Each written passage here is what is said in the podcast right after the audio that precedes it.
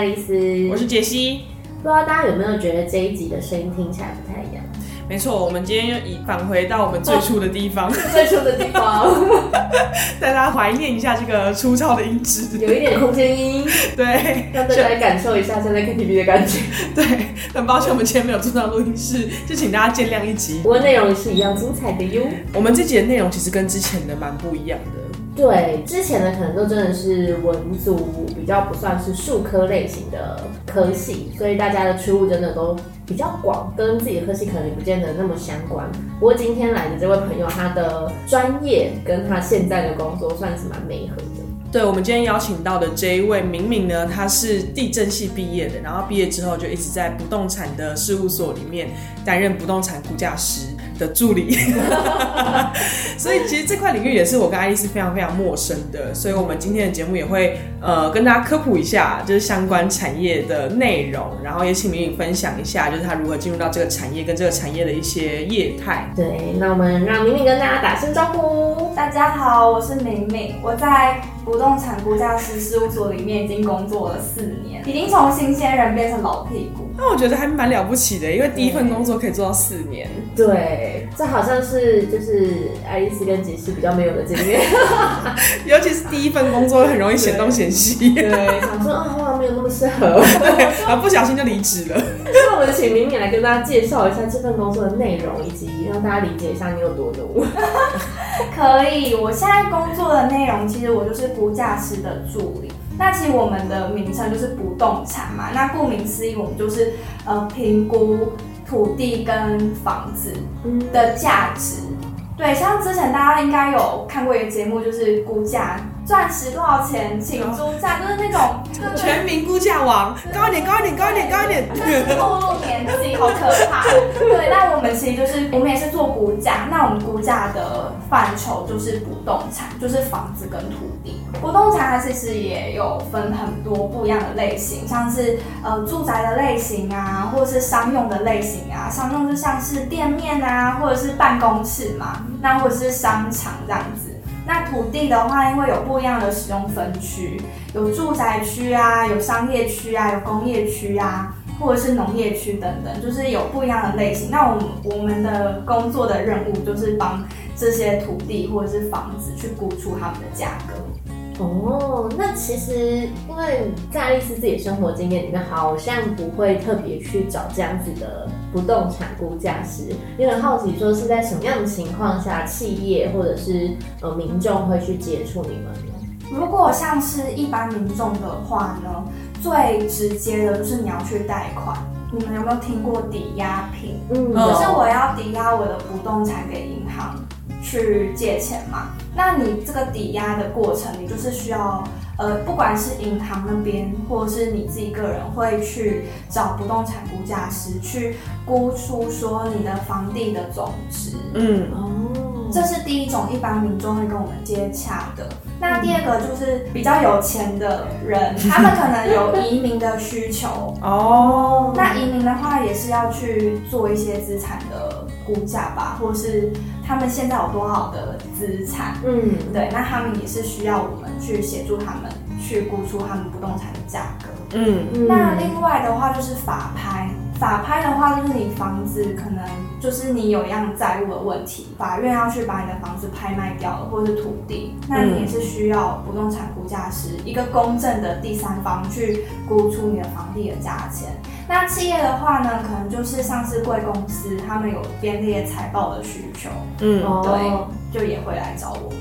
懂懂懂。所以其实你们的客户来源除了一般的民众之外，还有公司跟很像银行或者法院等等的，其实接触的领域非常多。其实很广诶，甚至有公部门，像土地征收啊，嗯，那些征收的价格，其实也是需要不动产估价师。我们有点像是公正第三方的角色啦，嗯，去衡量这个不动产它到底多少钱，然后来作为另外的政策，或者是它真的要兑换一些商业行为的时候的一个参考依据。对对，嗯，原来如此。那你们的工作跟地震室的差别是什么？地震室它就是土地的代书。嗯，对，它就是我们常听到的代书啦。那你可能要去做房地产的买卖移转，那就要去做登记，因为我们现在的那个房地的政策是我们要依靠的是藤本嘛，就是你要有产权藤本，对，土地藤本、建物藤本，那这个其实就是依靠代书。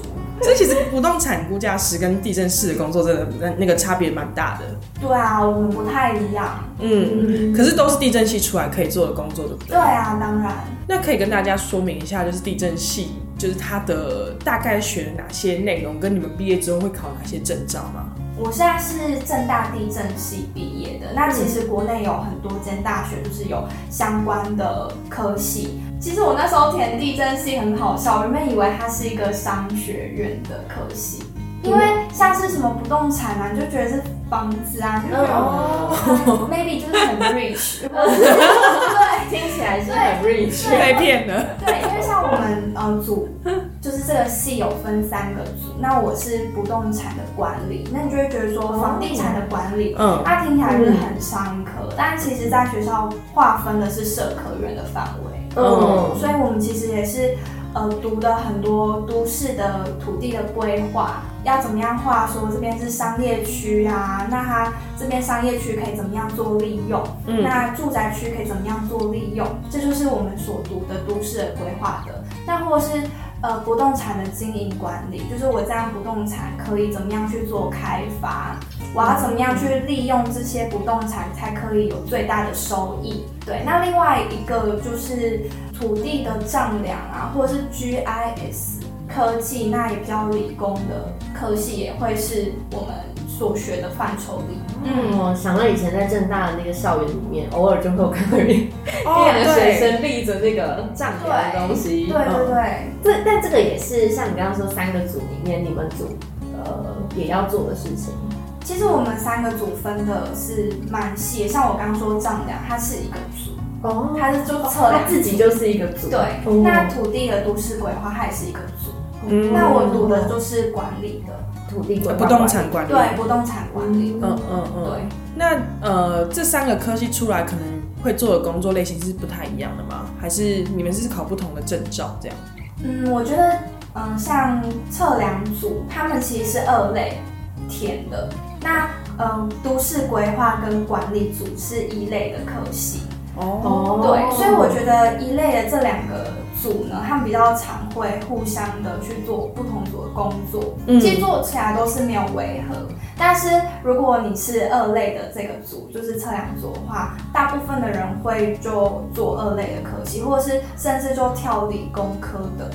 对，因为他们很常在校园里面就会去双主修资科系的东西。嗯嗯，对，因为他们其实，比如说你做 GIS 什么的，就是有跟城市啊、写城市有关，所以他们其实蛮常会去跨理工科的东西。那他们其实做的内容，我们也比较做不来，毕竟都是我觉得会有一个比较明显的分界。那如果说不动产的管理跟呃都市计划的话，那其实我觉得我们两个好像可以互通。哦，那。这三个科，呃，这三个类组的出路上面，或者是有什么门槛吗？嗯，我是不知道理工科就是测量的，他们可能技术的门槛比较高。嗯，但其实像以我们来讲的话，其实我觉得门槛没有很高，因为其实我们也算是一些免洗的员工。干嘛这样说这个词？就是其实我我觉得，呃，就因为我像是我是本科系出身，但我觉得我一开始还是一只菜鸟的时候。就是在学习那些东西的时候，其实跟课本的内容还是相差蛮大。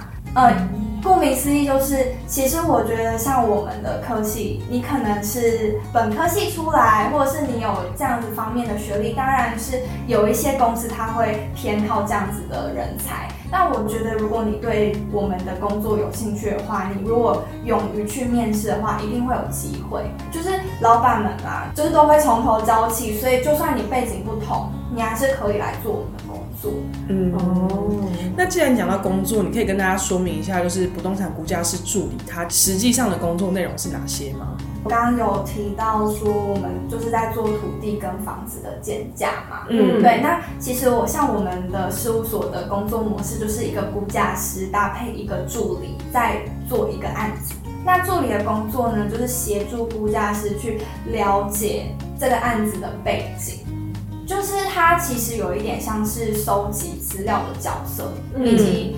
呃，估价的角色，还有最后撰写报告书的角色，最后价格的决定是估价师来决定，但是助理要先从前期的，比如说我先去弄清楚我现在的标的，它是住宅呢，它是商场呢，还是它是商用，或者是它是土地，那它在什么样的分区？那它在什么样的分区？它有什么样的呃限制，或是它容积率，会去确定一些 basic 的背景。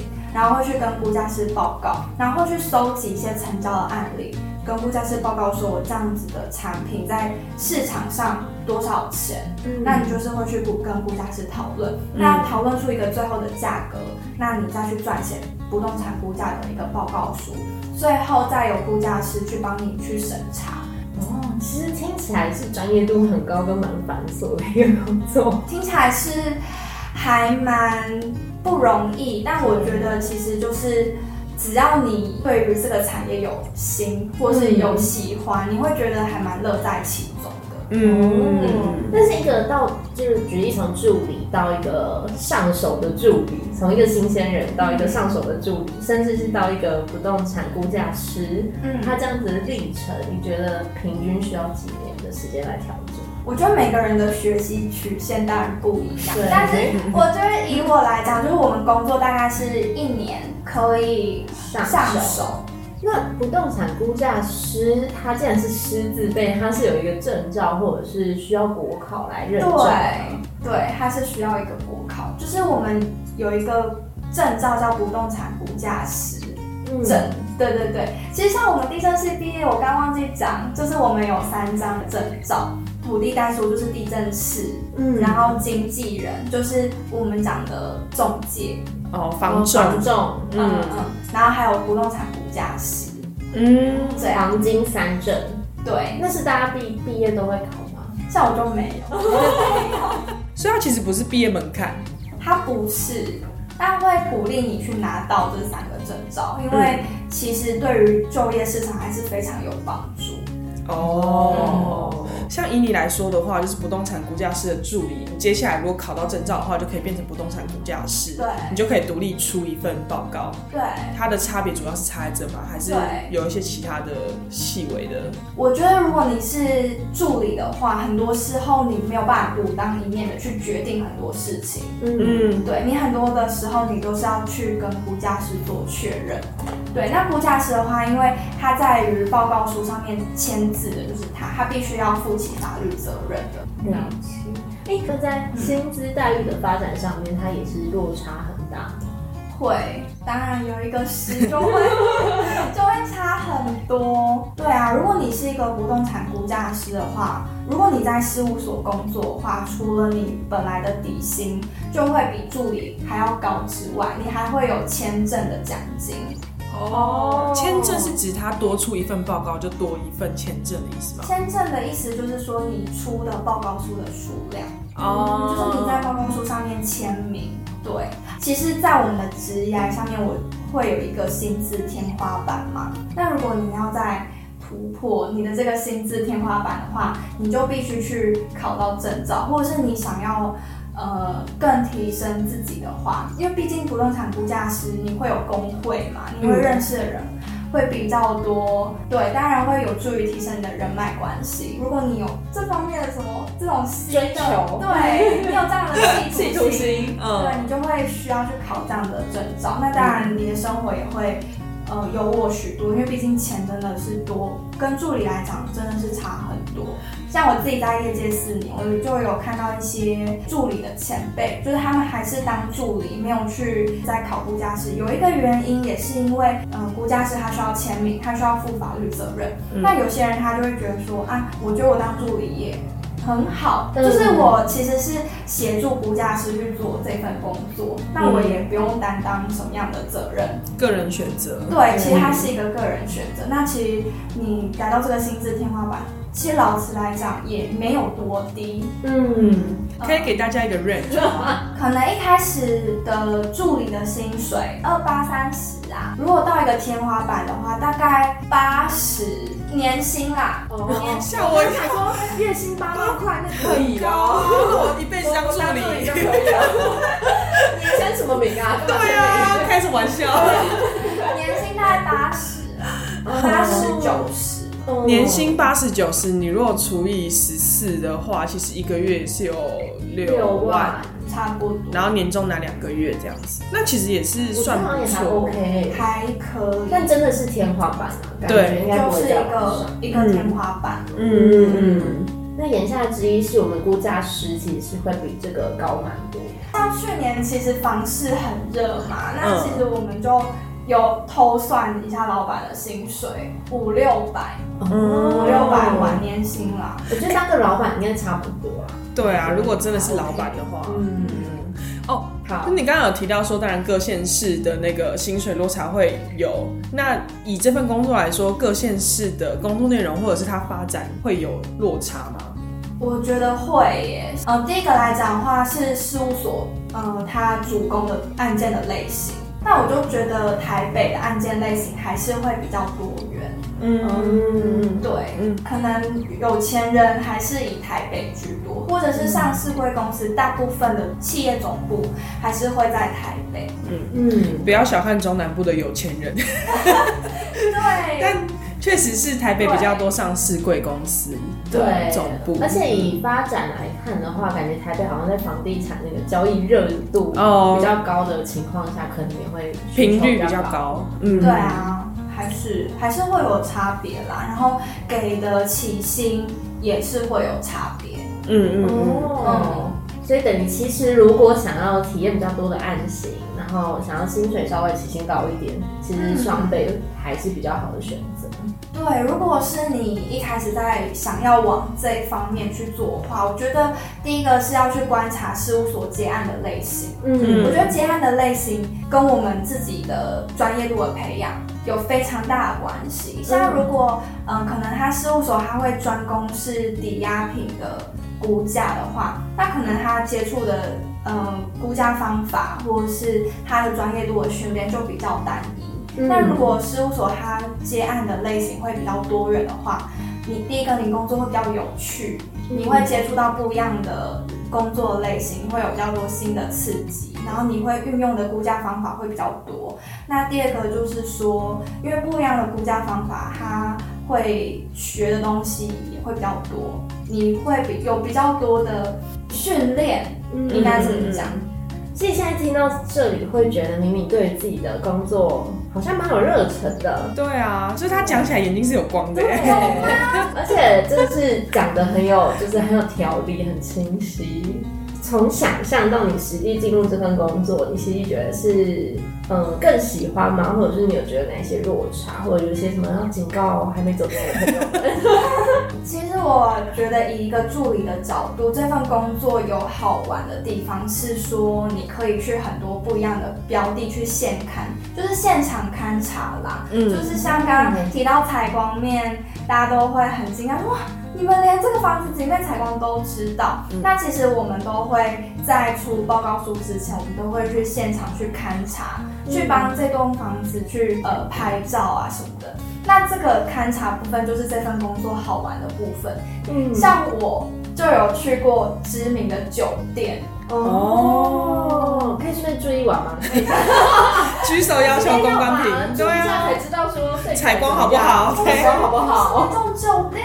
哦，不是那种酒店，是是有。哦，酒店是有，还以为是饭店，对啊，我以为是饭店，开心？对啊，你说是那种陪酒的，比较是龙蛇杂处的酒店，对，就是大哥谈生意的地方。那我们当然不会去晚上的那种。虽然它是还没有营业，但你就进去就发现它那个装潢就是很气派，非常金碧辉煌那样，就是可以想象那个晚上的那样热闹程度。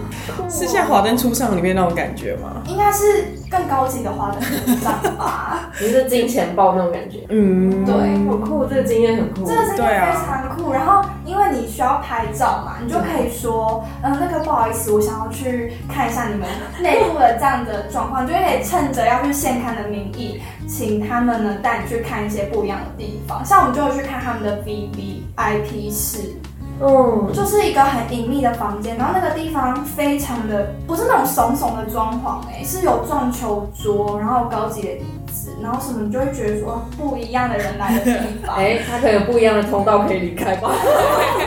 对，狗仔绝对拍不到的那种，那就非常酷。那这是我觉得一个很酷的经验。那另外一个很酷的经验就是松涛苑。润泰集团的总裁，他住的地方，他那个基地是盖在植物园旁。然后他那时候主打，的他是两百万俱乐部的其中一员。那什么是两百万俱乐部呢？两百万俱乐部就是在台北市的豪宅，每平卖两百万起跳的。哦，好扯哦，这个房价，救命 哎，每平哎，一平都买不起。两百万要存多久？对啊，吓到。那两百万是。这个意思，对，他是两百俱乐部的一员，而且他是完全就是非常保值的，他就一定不有些豪宅，他可能一开始是两百万俱乐部，他可能后来就会退，可能一百九，嗯，一百八，嗯，但他就是非常稳定的，就是两百万俱乐部的一员，然后他就是主打说他，因为他离植物园非常近，他也离总统府很近，嗯，然后他那里就是号称说，就算全台湾都停电，它是不会停电的。因为它就是离总统府很近嘛，它的供电来源就是一样的，所以它就是非常的一个豪宅中的豪宅。然后它就是主打说，它每一层看植物园，就是比如说你在低楼层，就是跟植物园是平行，就是会置身在森林。可是如果你是高楼层，是这样鸟看，哇，眼下都是树海，神清气爽的。对，你就会觉得你到那里，你呼吸到的空气就是一瓶两百万的空气。是哎，是一瓶两百万的空气。看出去的景就是 跟总统不用一样的店。对，然后就觉得自己一瞬间都高级了起来。这是我觉得工作好玩的地方。那当然很烦的地方就是，你当然不可能都遇到这么有趣的产品。嗯，对你可能会遇到一些比较复杂的案件类型的话，比如说像是农地的买卖。就是有时候我们是要去估这个呃产品它在市场的价值嘛，那有时候这个市场的价值它可能很难去做一个收敛，可能这个产这个产品成交五万也有一万也有，就你会觉得天哪，这里的市场好乱哦，那我要在怎么这么乱的资讯里面去知道说啊这个产品多少钱，就会觉得也是很痛苦，或者是你要跟业主去。沟通，然后有时候你会碰到很难缠的地主。你也会觉得心好累，就是怎么讲都鬼打墙。但你也会碰到非常有钱的地主，然后他你会觉得他气度很小，就是你都已经那么有钱了，为什么你还要跟我斤斤计较？哦，可是他们的有钱就是来自他们的斤斤计较。有钱人跟我们想的不一样。真的，你看我同事，他遇到的地主是在台北有三百间的套房在做出租，哎，好扯，三百间真的不用工作。他三辈子都不用工作，就是一个朴素的阿姨，你就不会觉得说，你就觉得这个路人阿姨，然后她背后有三百间套房在出租，是怎样？好羡慕哦！那不行，哎呦，不想努力了。但这份工作确实可以接触到蛮多我们碰碰开眼界的人。对，会。好，那我们刚刚聊完就是这个工作比较有趣跟比较枯燥的部分。那呃，可以跟我们分享一下，就是以。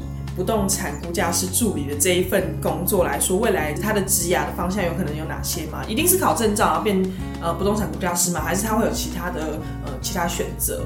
其实如果你是一个助理，我刚刚有说就是可能会有薪资天花板嘛。嗯，那你如果要继续提升，就是继续去做这个行业的话，那你就是势必要考到证照，你才会有更好的发展。那如果你要换工作的话，其实有很多相关的领域都可以去做尝试，像比如说寿险业啊，他们也会有不动产的部门，因为寿险业他们其实很常拿他们的呃保险金去做投资嘛，那他们很喜欢的是不动产的产品，他们就会有不动产的部门去做这样子的管理或者是规划。那这个不动产估价师的助理呢，如果你想要从这份呃工作毕业，你可以去尝试，或者是土地开发一些都跟案、围绕重建。那其实建商的角度，你也可以去尝试。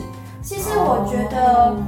呃，出入还蛮广泛的，嗯，没有说一定要去做相同的工作，哎，嗯，跟不动产相关的各种工作其实都可以尝试，都可以尝试，而且不动产相关的领域其实比我们想象中的多很多。对啊，就是确实像刚刚明明提到的，呃，我们的一些保险金啊或什么这些，银行都会再去做一些其他的资产的呃投资，对对对对，所以其实呃还蛮广泛的。只是我们一般人比较不会去想到说，哦会有这样子这样子这样子的机会。但是如果你去业界久了，你就会觉得说，哦，除了公务员以外，那如果你要做不动产的话，其实也是有非常多不一样的工作可以去尝试啦。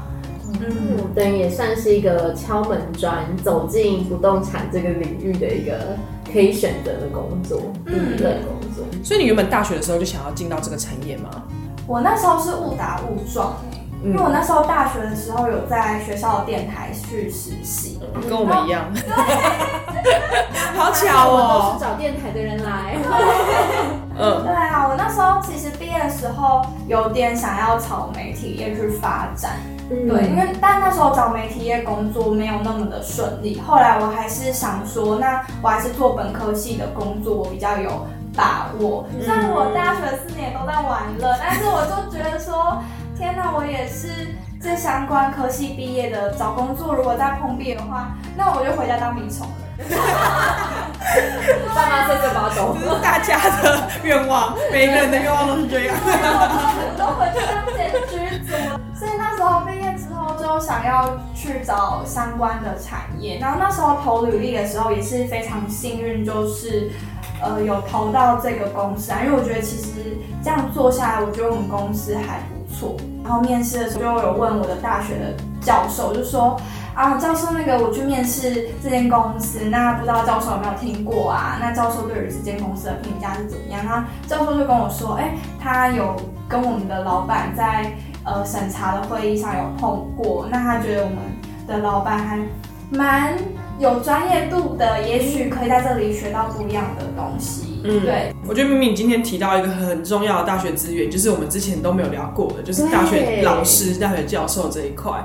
因为我觉得好像我们之前聊的那个内容都很少提到老师或教授，对对对对对。但是我们忽略到，其实如果你真的是在相关领域的话，尤其是教授，他在这个业界一定是比较知名度或比较人脉，就是你多去寻求这方面专业的咨询，嗯，都是可能对于呃职涯上面是蛮有帮助的一些建议。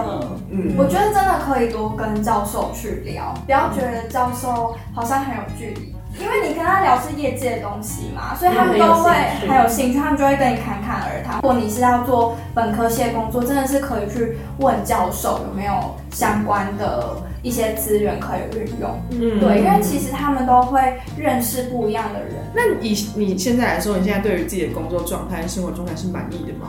我觉得我快要来到我的薪资天花板了，有时候也会觉得哦好腻哦，而且其实我们工作的内容就是会随着案件开始跟结束是一个循环，一直重复，所以当你就是在帮这些有钱人工作的时候，你就会觉得那个贫富差距有出来。哦，自己会这样觉得啦，不知道是不是因为我特别厌世，尤其看到最有钱的那个阶段的时候，就会那个比比较。感或相对剥夺感就会很重。对啊，那以你现在这个时间点回去看大学的这个阶段，你会觉得就是给那时候的自己一些什么想法或建议吗？我觉得，如果你跟我一样都是那种很容易焦虑啊，很容易紧张，然后很容易受旁边的人影响的人，就是如果你看到你身边的同学都在念考硕士啊，然后。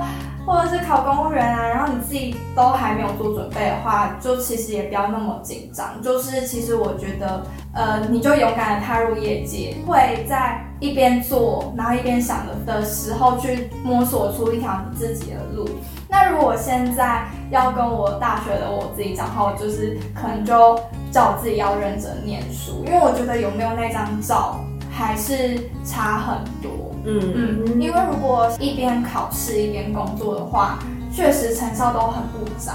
很多人都是这样子，很很煎熬的这样度过好几年，然后但是你还是没有考到，可是时间就这样流逝了。那如果你在大学的时候有好好念书做准备的话，你可能就付出的时间成本就相对低很多。嗯，可是你不觉得这两件事情有点小矛盾吗？就是很多时候，呃，还没踏进业界之前，你也不知道自己到底会不会喜欢这个领域，或或者是会不会想要进一步考照。可是我觉得，其实你在读书的时候，就算你最后没有做这份产业也好，它其实就是让你多一个选择。你要不要做这个都可以，毕竟你有这样子的一个资格嘛，你就是拿到这样子的资格。然后一方面是我觉得你多读书，然后去充实自己业界的背景的知识，也不是一件坏事。嗯嗯嗯嗯，对。等于是如果有时间的话，其实还是可以在大学的时候先把它考起来放着。对，反正不用的话也是我三百分中中，跟红班长一样。对，海岸村恰恰恰。感觉也到了节目的尾声，其实整体来说，觉得明年带给我们一个很。精彩的内容，因为有一些我们从来没有想过的领域啊，然后没有看过的世界，对，然后以及我们没有提到的一些在大学那时候可以努力的一些观点，或者是可以运用的人脉。嗯，我觉得跟前面可能我们做的一些节目来看，都算是蛮独特的一集。嗯，蛮新的分享。对，嗯，然后也很有趣，长知识，长知识，偶尔去那个台北植物园吸一下。我们很谢谢李敏今天的到来，对，也很谢谢这些很精彩的分享，谢谢大家，希望大家都有所收获喽。对，也希望敏敏可以快快的考到那个 证照的部分，或者快换工作，找到自己的方向。好，那我们文主任找工作就下回见，拜拜。